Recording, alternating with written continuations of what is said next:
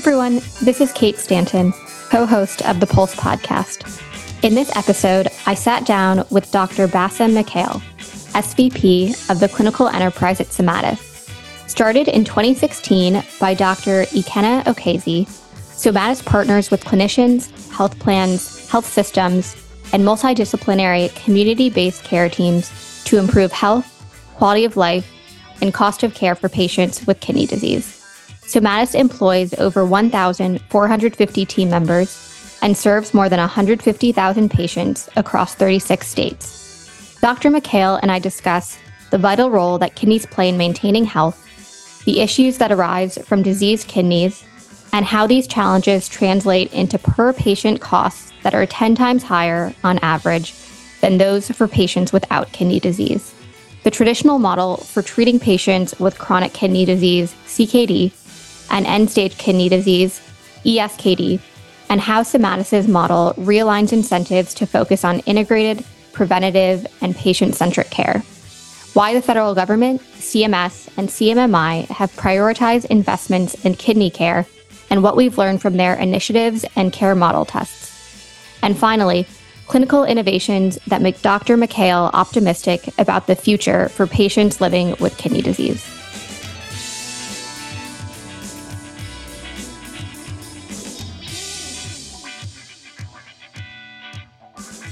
Dr. Mikhael, thanks so much for joining me on the Pulse. How are you doing today?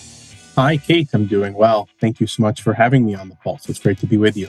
So, we have a tradition of asking our guest an icebreaker to kick off our episodes. So, when you were a kid, what did you want to be when you grew up? Yeah, I, I knew from an early age, Kate, that I wanted to grow up to become a physician part of that for me was an interest and fascination with learning how our body worked. And then a big part of it for me also was my father, who's a physician, seeing and hearing about how he took care of patients and his passion for that as I was growing up had a big influence on me and on shaping what I wanted to pursue in my own career. Tell me about your path to becoming a nephrologist specifically. Yeah, absolutely. So there's a few things that drew me to nephrology. First was the intellectual complexity as I studied renal physiology when I was in medical school, I was really drawn to the incredible complexity and how intricately our kidneys function.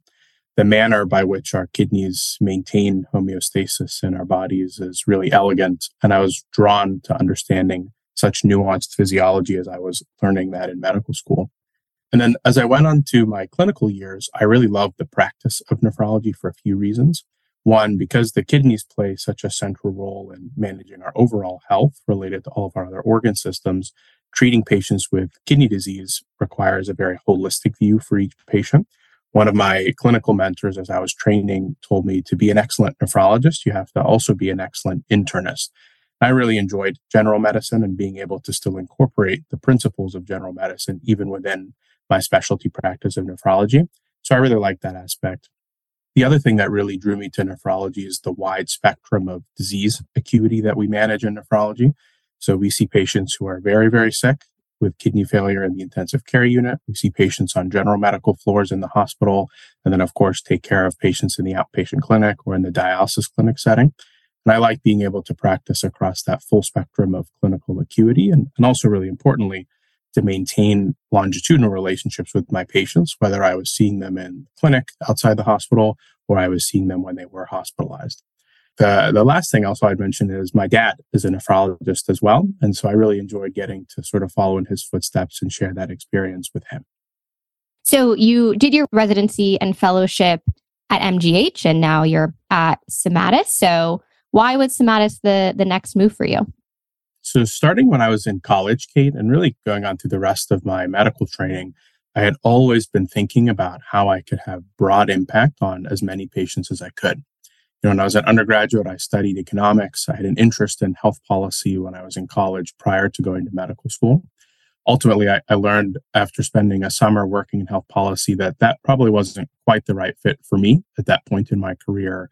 But I decided to pursue an MBA for management training when I was in medical school because I knew that the macroeconomic trend was going to force a change in how healthcare is delivered in a way that had to be done at a lower cost. And so I, I, wanted to be equipped as a physician to be able to drive that change in care delivery organizations. And my experience at HBS was really pivotal for me to understand how to lead and drive change in organizations. As I went throughout the rest of my training and as I thought about this change in nephrology specifically, kidney care had really started to undergo a, a, major transformation in the way that care was being delivered to patients with kidney disease. And Somatus, through our, our co-founder and CEO, Dr. Ikenna Okezie, had really created the truly value-based kidney care space back in 2016. So I, I got connected with Ikenna and I saw his vision for revolutionizing the delivery of kidney care to focus on delaying disease progression and recentering care to be where it should be, which is patient centered and integrated. For me, joining the Somatus team provided an opportunity for me to help to lead this transformation in kidney care and help many, many thousands of patients across the country to improve their outcomes and their quality of life. And I'm really fortunate in my role. I'm still able to practice nephrology and see patients even while I work alongside my colleagues at Somatus to set the strategies to really bring better care and support for patients living with chronic kidney disease and end stage kidney disease across the country. You started to allude to this, but I'd love to uh, get a brief overview of Somatus as well as your role in the organization and your key responsibilities. Yeah, so Somatus was founded back in 2016, and the goal and the mission is to revolutionize kidney care and become the world's best provider of integrated kidney care. And so at Somatus, we partner with nephrologists, with primary care physicians, with health plans, with health systems all across the US to provide integrated care for patients with or at risk of kidney disease. We're operating in about 36 states currently, caring for over 150,000 patients across the US. And our focus, Kate, is, is not being a fee for service dialysis provider, but instead being a value based kidney care provider. So to do that, we leverage care teams, multidisciplinary care teams across the country who are able to meet with patients in their home. We leverage a really rich technology solution, and then we'll work really closely with our physician partners to serve as an extension of their practice to transform how kidney care is delivered for them away from the sort of reactive nature of in-center dialysis where a lot of kidney care had historically been delivered to instead being very proactive focusing on preventative care, delaying disease progression, and improving quality of life for patients to bend the curve of disease morbidity and really improve patient outcomes. So that's kind of a little bit about Somatus, and I'm, sure we'll talk more about that as we go on. My role at Somatus, I serve as the senior vice president of the clinical enterprise at Somatus. So I help to lead our efforts and I work closely with our clinical teams, our technology teams, our physician engagement teams to build and deliver our, our clinical model and care to all of our patients. So that entails working to innovate and advance our clinical model over time as we partner with physicians across the country and to improve patient outcomes together. And then in addition to working with our health plan partners, I think one other thing I'd highlight is we continue to develop value-based partnerships with physician and physician practices across the country. You know, in the traditional fee-for-service system, as physicians, we had become really incentivized to practice volume-based medicine. So the system incentivized you know the number of encounters we have with patients reacting to problems rather than upfront time to prioritize preventative care a large part of what we focus on at Somatus is realigning those incentives for physicians to where they should be which is the same as the patient so that when the patient does well the providers and the care delivery system does well also Thanks for sharing that. And um, we'll dig into many aspects of, of the overview you just shared to get our listeners sort of all on the same page about the status quo for kidney care. So, can you share what the experience looks like for an average patient with chronic kidney disease, uh, CKD today, and as the condition progresses?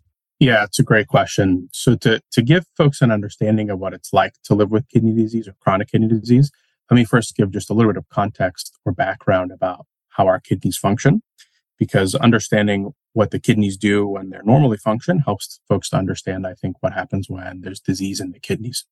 So, so most of us, Kate, are born with two kidneys, and our kidneys are really very incredible organs. Uh, I could probably wax much longer than your in, your listeners are interested in about uh, kidney physiology, but just as a brief highlight, so that the kidneys weigh really less than a pound combined, and they play an absolutely critical role in maintaining our normal physiology. There's an old adage that we say in nephrology that many people think that what the kidneys produce is urine, but really what the kidneys produce is homeostasis. So each, each kidney is made up of about a million nephrons, which are the basic functional unit in the kidney. And those small filters work together to allow the kidney to perform all the major jobs that it has to keep us healthy. So our kidneys will clean and filter our blood of things like acids and potassium and toxins. They'll regulate our fluid levels in our body to make sure we don't become too dehydrated or have too much fluid in our bodies. They regulate our blood pressure. They balance a lot of the electrolytes in our body, which enable normal functioning for many of our other organs, like our brain or our hearts. And to give you a, a perspective on kind of the importance of the kidneys, even though they together make up only about maybe 0.5% or so of our body weight, they receive more than 25% of the heart's output every minute as a reflection of the important work that they do. That's kind of what normal kidney functioning is like. When the kidneys are diseased, they're not able to do these basic functions of the kidney. And so patients can develop symptoms related to any of those issues. So when the kidneys aren't able to regulate our fluid levels, patients can accumulate fluid and they can develop swelling in their legs, fluid in the lungs, or difficulty breathing. When the kidneys are not able to clean and filter the blood, the levels of electrolytes can become too high, and that can cause things like abnormal heart rhythms and buildup of toxins in the blood can lead to confusion and cognitive impairment. We grade kidney disease in five general stages, ranging from CKD1 through CKD stage 5. The later stages, CKD stages 4 and 5, are the more severe forms of kidney disease. And then the term end stage kidney disease, or ESKD, that refers to when patients are no longer able to do the job of cleaning our blood. And so patients would need a form of kidney replacement therapy. So something like a kidney transplant or dialysis treatments in order to survive. One of the challenging aspects of CKD and the patient experience in CKD is that most patients do not really develop significant symptoms until the disease has progressed to its later stages. So that's why early diagnosis and preventative care is essential, but it's harder to do in chronic kidney disease because patients don't experience symptoms earlier on. To give you a, a sense of this from the macro perspective, so across the country, the CDC's estimate is that over 37 million US adults are estimated to have some form of kidney disease. And about 40% of those, even when they're in the advanced stages, are not aware of their kidney disease. And so that leads to a lot of downstream problems for patients as they go throughout the disease stage. Can you explain a little bit more about the the transplant process, how often they happen, and why we might not be seeing uh, as many patients uh, getting transplants as we'd like, as well as some of the benefits of that potentially over dialysis. Yeah, absolutely. So, you know, there's two major forms of kidney transplant. So there's living kidney transplantation as well as deceased kidney transplantation. And living kidney transplantation is really the best form of kidney replacement therapy. It usually will allow patients to receive their transplant before they have to start on dialysis, presuming that they have a, a donor. And then there's also deceased kidney transplantation, which is the more common form of kidney transplantation, where um, a deceased organ becomes available through the organ sharing network, and then patients are placed on a wait list for that, and then are able to receive a kidney transplant when an organ is found for them. Kidney transplant really is the best form of kidney replacement therapy for end stage kidney disease. If they patient is already on dialysis, it will allow them to come off of dialysis, assuming the kidney transplant goes well. It allows them to live a life that's much closer to how they lived prior to when they had kidney disease in terms of diet and nutrition and the other aspects of patient life, which is really important. Now, there's, there's a number of barriers to kidney transplantation in terms of the availability of organs, the process by which that occurs, there's a mismatch between supply and demand in terms of the number of patients who need kidney transplants versus the number of organs that are available. And there's a lot of work going on to try to improve all aspects really of that process. I want to give our listeners a sense of how these care models that we've been discussing translate into healthcare dollars. And about 1% of Medicare patients have ESKD, yet this 1% accounts for 7% of spending.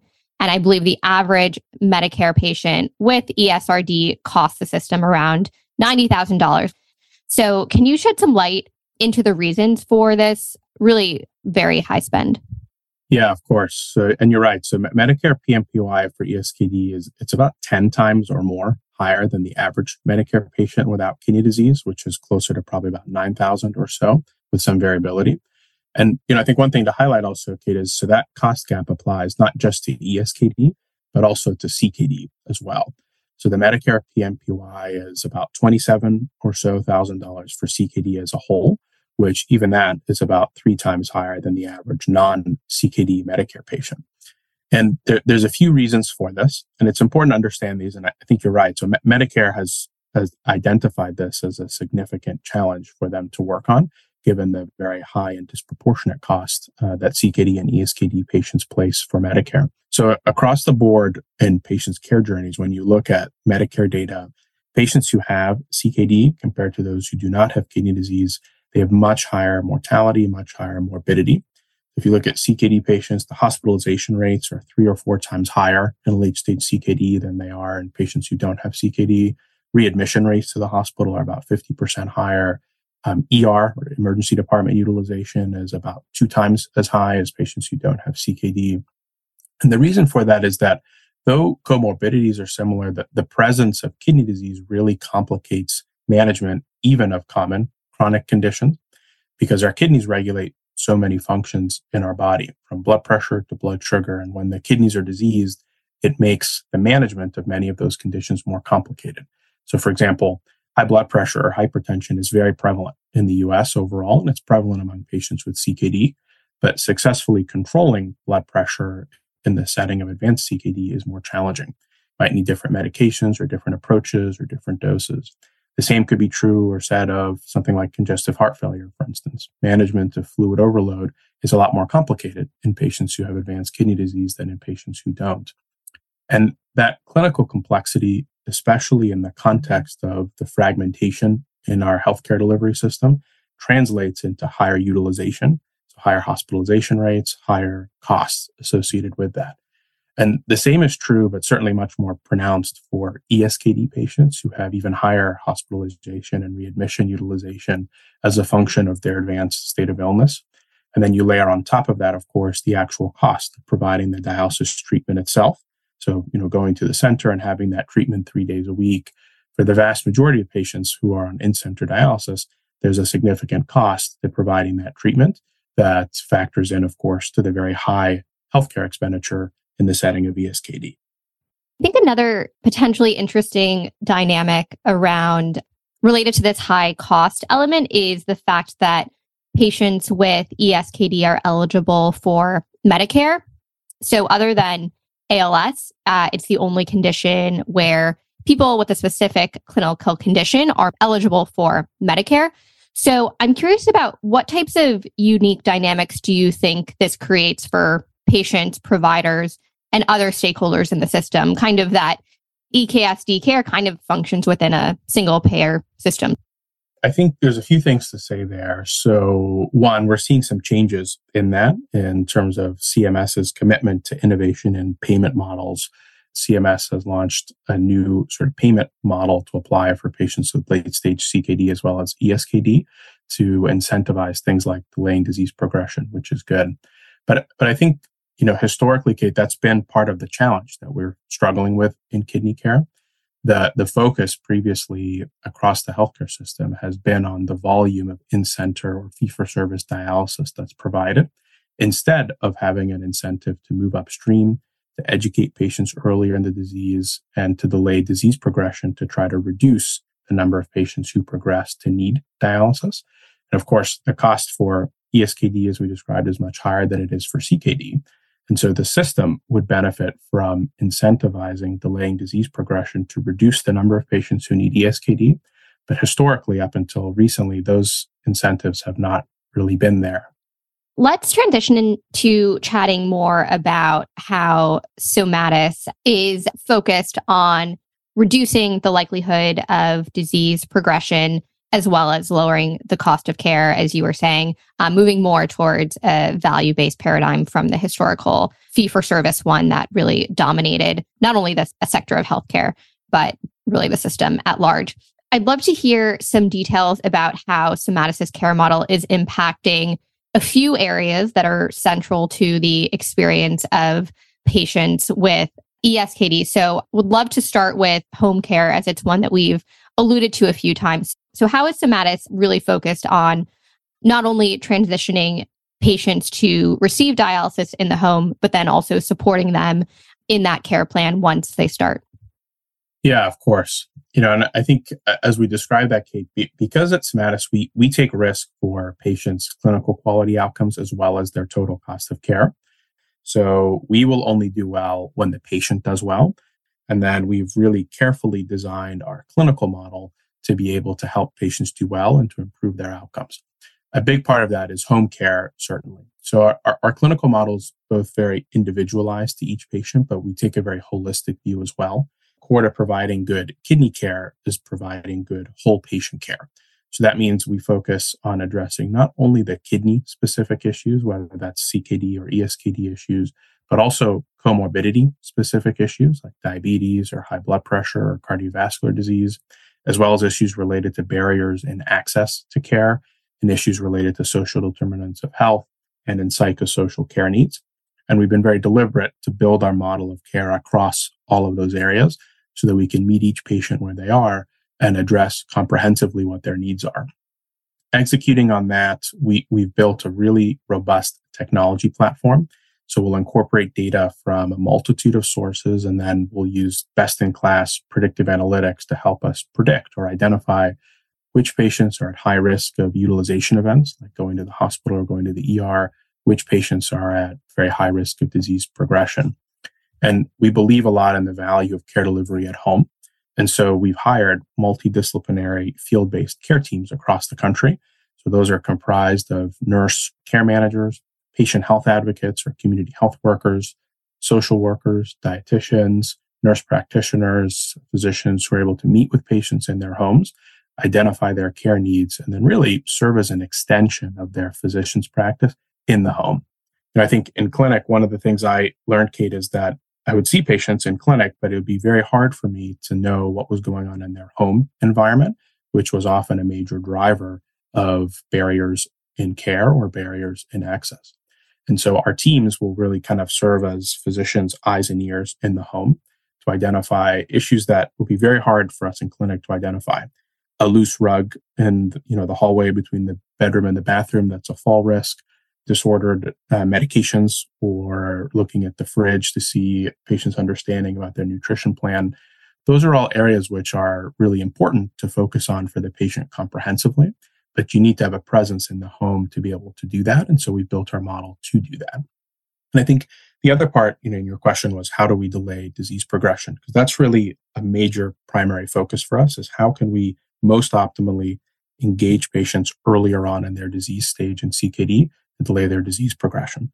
So for the earlier stage CKD patients, we take a really strong focus on primary care. So we'll identify who are the subset of even the early stage patients who have risk factors for rapid kidney disease progression and need to be prioritized to have an earlier evaluation by a nephrologist. Remember, for many early stage patients, they may have no symptoms. And so we'll work closely with the patient to educate them, we'll work with their PCP on the importance of getting them plugged into appropriate or early nephrology care, even while we'll work with them to focus on many of their chronic comorbid conditions. Now, about half of our patients have diabetes, over 90% have high blood pressure, about half will have cardiovascular disease or congestive heart failure. So as a platform, we actually spend a lot of time managing a host of chronic conditions which track together with kidney disease. And we do that because for a few reasons. So one, it's good for the patient, right? As we manage their other chronic comorbidities, that'll improve their health.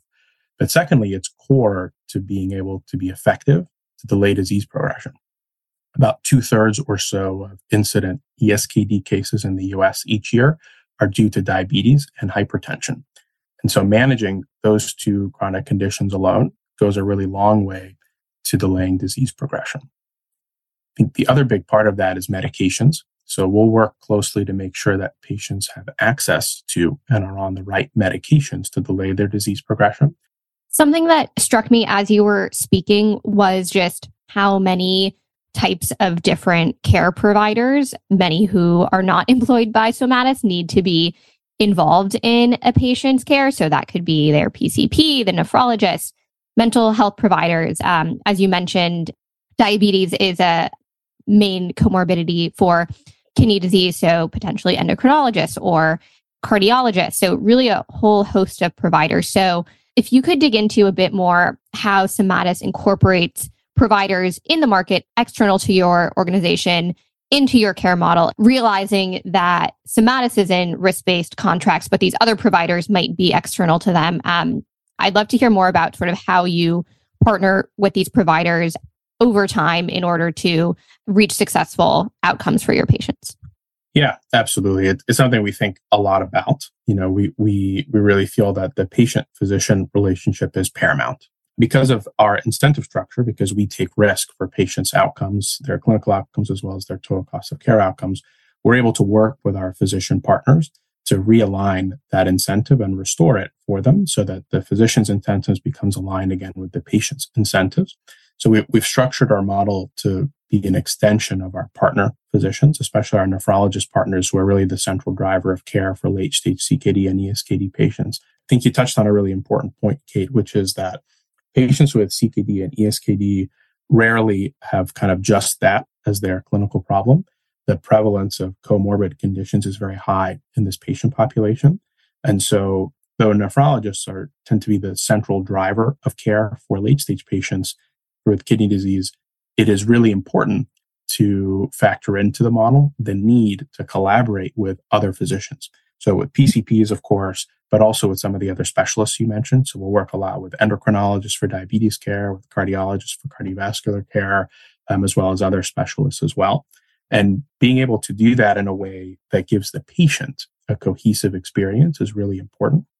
If you think about this from the patient's perspective, the patient may be juggling multiple appointments with different specialists with different medication lists and different prescriptions coming from each appointment. It can be very overwhelming and very difficult to navigate the care process as a patient in this in this system. And that's even if you have a really full understanding of everything that's going on, which of course not all patients do. And we can support practice operations as well. And so our teams, you know, will go because they're all local you know they'll spend time in the patient's home they can spend time in the in the practice's offices if that's helpful. You know, nephrologists and physicians are the, are the center of care delivery and we really work to come alongside them to enable them to deliver better care for the patients as they as they have always wanted to deliver. And to have also have to have access to share in the economic value and in the savings that they generate when they're able to do that. And that's really the beauty of value based care in this way because our incentives are aligned with the patient's outcome, we're able to then align the physician's incentives with that of the patient so that all parties, the payer, the provider, the patient, us, we're all working towards the same objective, which is keeping the patient healthy and having an improved outcome for them. That segues well into my next question. And we've sort of been dancing around this a bit or, or mentioning it, but not diving into it. That is around how CMMI has been exploring a number of ways to better address CKD and ESKD because, as you put it, due to the really high spend for for patients with these conditions, uh, CMS has identified this as an area that needs greater investment and testing in order to ideally improve quality and outcomes and reduce costs. So over the years, they've proposed the comprehensive end stage renal disease care model, CEC, as well as some additional models in more recent years, including KCC, which is aimed at helping providers take on risk and deliver care, such as transplants that decelerate disease progression. So, seems really aligned with uh, the type of work that Somatus is investing in. To start, can you summarize what we've learned from from these tests to date? I think one of the important things that we've seen is that CMS has really rightly recognized the need to incentivize delaying disease progression. There's a few major developments that have come from CMS in this space. Let's say one of the, the first in recent years was back in 2019 with the Advancing American Kidney Health Executive Order. So that laid out a few core principles and goals related to slowing the number of patients who progress to ESKD, increasing the proportion of ESKD patients who receive either home dialysis treatment or a kidney transplant. and then finally increasing the number of kidneys that are available through transplant. And so some of the more recent payment models, the reference of KCC, like the kidney care choices and all of the options within that are essentially a reflection of the goals that were laid out in the Advancing American Kidney Health Initiative. And these new payment models essentially allow for a direct contracting model with CMS that has stemmed from this. I think for many nephrologists, these KCC models are a really big step forward into diving into value based care. This has happened in primary care previously. In the last 15 or 20 years, we've seen a huge amount of innovation and progress in primary care around providers and PCPs taking risk for their patient panels and being able to align incentives together with the patients. So we're really happy to see these kind of regulatory tailwinds bolstering the commitment that CMS has and expanding that into value-based kidney care as well.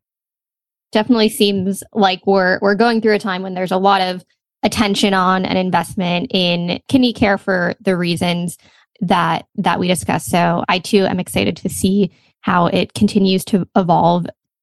A follow-up question I have about this that I think relates to most healthcare companies, but especially one where there is so much investment and, and attention from the the government. I'm I'm wondering how you think it impacts or doesn't impact business operations and planning as a business when operating in a space that is really highly dependent on policy and potential potential changes. It's a great question. You know, I, I think we've seen things evolve over time in the last few years. So part of it is certainly the regulatory component. And I think we've seen a lot of tailwinds actually in that. We, we started this back in 2016 before many of these events occurred, the Advanced American Kidney Initiative or the CKCC model. But we're excited to, to see CMS invest in this as well.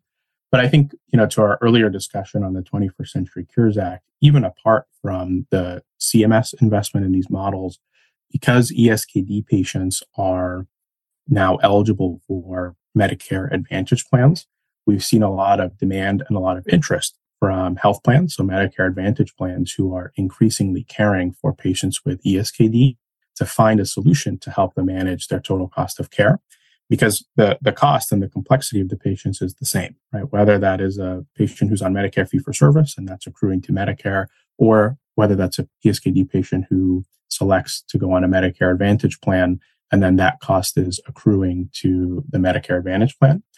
They will still need a, a plan or a solution to be able to manage the complexity of these patients to reduce their cost of care and to improve their outcomes.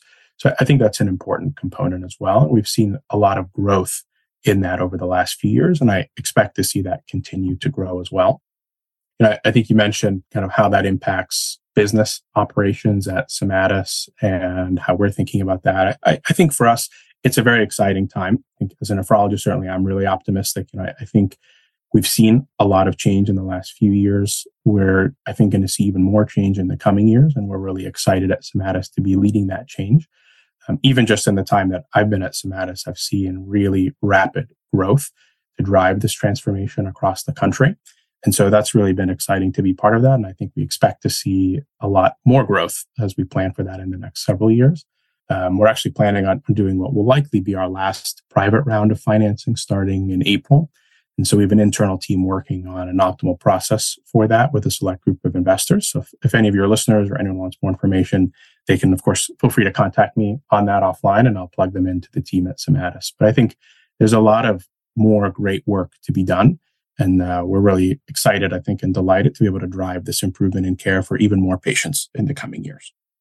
Three other areas that I, I want to discuss that I see as really closely tied to kidney care, but potentially less directly than some of the, the other areas that we've discussed are caregiver support, social determinants of health, as well as reducing inequity.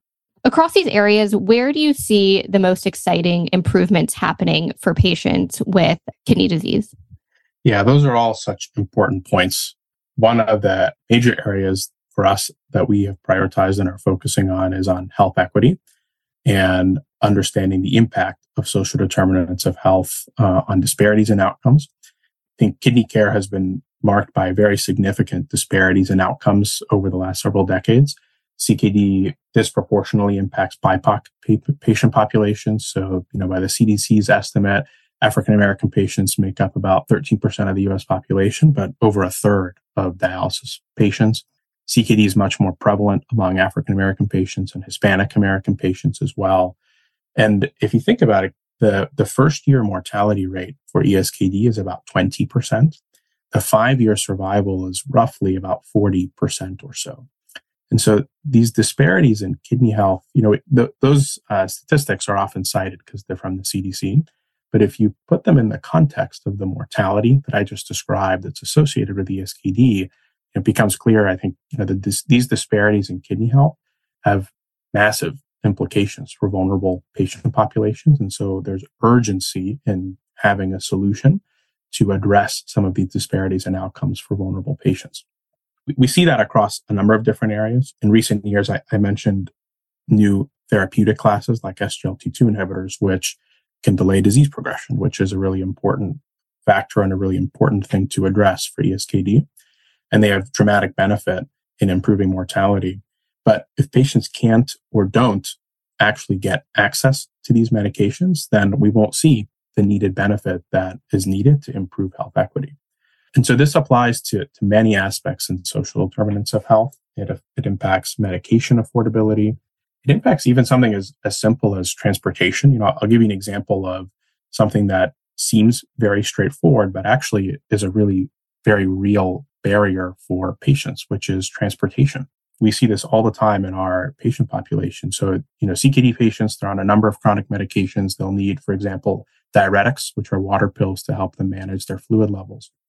And something as simple as if you don't have a ride to get to the pharmacy to pick up your diuretic prescription and you're not able to take it, then for the patient, their fluid levels will build up and they may end up having a very expensive hospitalization for fluid overload. Similarly, for a dialysis patient, when dialysis patients miss even one treatment, they're at significantly higher risk of having an inpatient hospitalization. But getting to and from their treatment needs a ride, right? They need a transportation source to be able to get to the treatment. And so in our traditional environment, there really is no incentives. And as physicians, we don't have any resources to try and intervene upfront on something as simple as a ride. But at Somatus, because we're at risk for the total cost of care for the patient, we are able to do things like help patients address transportation gaps so that a, you know, $15 car ride to and from the pharmacy or to and from a dialysis center may help a patient be healthy and stay healthy at home and avoid a very costly hospitalization. Yeah, I think your your example about transportation wall, it might seem micro, is is indeed a really good kind of summary of of why value-based models especially for this this population make a ton of sense. So, bringing together all the things that we have have discussed, what are the three main ways you expect the standard of care for CKD and ESKD to evolve in the next five years? A few things that come to mind are number one, increased attention and prioritization of screening and early identification of CKD. You know, so we'll we'll partner with organizations like the National Kidney Foundation or others to be able to increase patient and community awareness, education, and understanding of chronic kidney disease. And I think that's a really important lever in our aim of trying to delay disease progression, a really important part of that is patient understanding and patient awareness that they have kidney disease, of what kidney disease is, and the importance of managing kidney disease early, even when it's asymptomatic. You know, it's always hard, right? If you're not experiencing symptoms or something doesn't seem to be a pressing problem today, it's harder to focus on preventative care. But helping patients understand the importance of that and working with primary care doctors and nephrologists and other physicians to be able to prioritize that, I think is a really important component. A second one is on novel treatments and therapeutics. So that's something that is new in kidney care in the last five or 10 years. And, and it's very welcome, I think, the innovation that we've seen we're very excited about and very keen on focusing on improving adoption of medications which delay disease progression. And that's a major area of focus for us with our physician partners, primary care doctors, nephrologists, et cetera. And these access to having these novel interventions. So new therapeutics, new medications, new treatment classes, I think are going to be a very important component of the story of how we're able to delay disease progression in the US. And then the third one I would say I, I, think is what we started some of the discussion with around kidney transplant, around home dialysis. You know, for, for those patients who do reach end stage kidney disease, increased innovation around being able to do dialysis at home to remove barriers and making that process easier for patients to do at home, as well as on improving some of the barriers in kidney transplantation, I think are going to be an important part of the story of kidney care. So I think all three of those areas are probably, I think, the major areas that we'll see evolve in the coming years. Wrapping up our conversation, I just have one final question, and that's more going back to your personal experience as a clinician who made the transition to working at a startup, at least for now. What advice do you have for clinicians who are considering joining a care delivery startup? I'm very optimistic about the innovation in care delivery and in value based care that's occurring across healthcare overall. You know, there's innovation in biotech, there's innovation in health IT and technology and care delivery. And I think it's really important for these organizations to have clinicians who are guiding the work that they do to ensure that the service or the product or you know whatever it is that the startup is focused on is something that will ultimately solve an unmet need which is present in the delivery of care to patients that's something that at Somatus, I think we focus on every day. You know, everyone in the organization from our clinical teams, our operations teams, our technology teams, everybody has that same central focus, which is how can what I'm working on, this project or this initiative or this, you know, work improve care for one of our Somatus patients. And I think that's something that's core to the operating system or, or the blood or the culture at Somatus, I should say, is everyone is focused on how to improve care for patients. One piece of advice I think that I would give for clinicians who are thinking about making a transition to a care delivery startup of some kind would be to continue to practice medicine and see patients. That's something I think that's very important to me. I think many of us who take on these roles like to do so because we're trying to have a broad impact right on healthcare and on patients, whether that is through being an investigator in an academic organization or through public policy or through an organization like Somatus. But I think continuing to see patients is important for us as clinicians.